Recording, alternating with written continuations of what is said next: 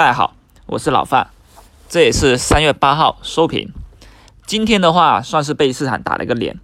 上证指数果真跌破了3000点关口，从而终结了周 K 线图周9连阳的一个希望。那昨天老范还在说认为3000点还是有机会守住，从而确认一个周图的突破的。然而事实却是残酷的啊！这说明了 A 股市场没有什么是不可能的，而这种意外的市场的产生呢，也不能不分析一下背后的原因。纵观近期的一个疯狂行情，大家都在满怀希望的进场，而且是跑步进场啊！突破3000点以后，老股民犹豫了，可是资金没有犹豫，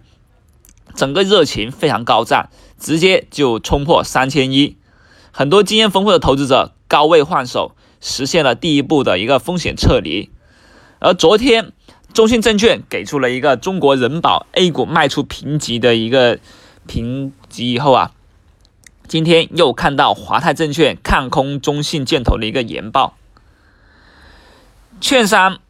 连续给出这样子的看空消息，证券时报头版就评论让卖出评级研报成为一个常态。中国人保、中信建投这两个 A 股股票近期走势都是非常的妖孽，一度是成为了金融板块领涨的一个龙头。那今天还有一个消息，就是查券商给场外机构配资提供一个便利消息的这么一种消息传出来，接连的这种利空新闻啊，就给 A 股市场来一个降温了。所以今天行情接连跳水啊，早盘各种妖股跌停开局，一致封板的封板啊。虽然在盘中我们有看到中国人保有翘板，东方通讯也一度翘板，一度这些资金都冲进里面去翘板，似乎让人看到了一个反弹的一期望。然而这种期望是很短暂的，毕竟现在 A 股过热了。这种过热以后呢，就出现一个情况，也就是我们假设像一个病人一样，当他身体出现发烧的情况怎么办？第一步往往给他一个物理治疗，比如说叮嘱你多喝水，在额头贴下湿毛巾等等啊。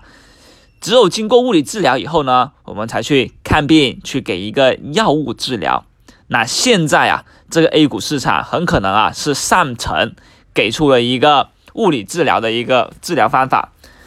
还会让你先喝水，提醒一下，贴纸是毛巾。但真的是过热完度以后啊，就不是贴个4-5个毛巾就能解决的问题了。然后现在如果贴4-5次毛巾，过热差不多降温下来了，让 A 股重新回撤到一个比较平缓正常的市场里面交易来就合情合理。你看像今天两市大跌以后，成交量还放大，这就有一种放量下跌的一种压力啊，这是很可怕的啊。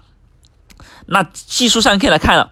上证指数今天算是连续跌破了5天、10天均线，这种技术性的破位就有点令到后市走势就转为不利了。当然了，这种后市走势呢，我们是纯粹从技术面来说，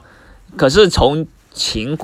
一个市场情绪来看，投资者还是蛮期待这种回调的，回调以后给到他们一个抄底介入的机会，对不对？但我们从技术面来看的话呢，还是先看一些关键位置，比如说跌破10天均线以后，下方的一个支撑看哪里呢？那初步支撑呢，先看2965，实际上也是比较接近今天一个低点了啊。这个位置算是一个第一个技术性回调侧位。那在下周一，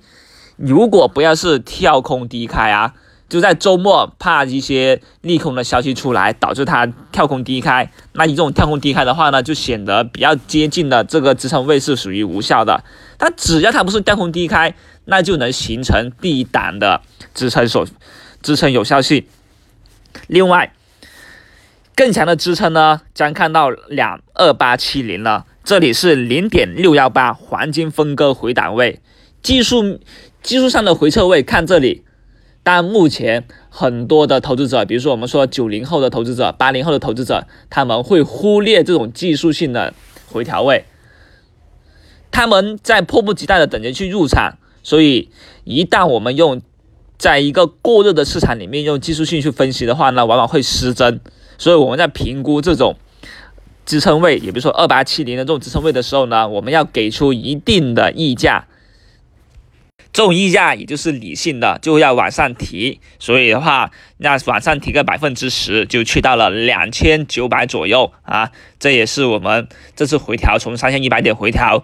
看到下方比较重要的位置了。那我们昨天也提到，仓位控制到5成下方，随时风吹草动就先降下来，对吧？那一旦真的能够回调到2900的时候，下周啊，那就是我们重新积极入场的时候了。积极入场考哪些啊？到时候我老范也会跟朋友们来给出一些新的操作思路。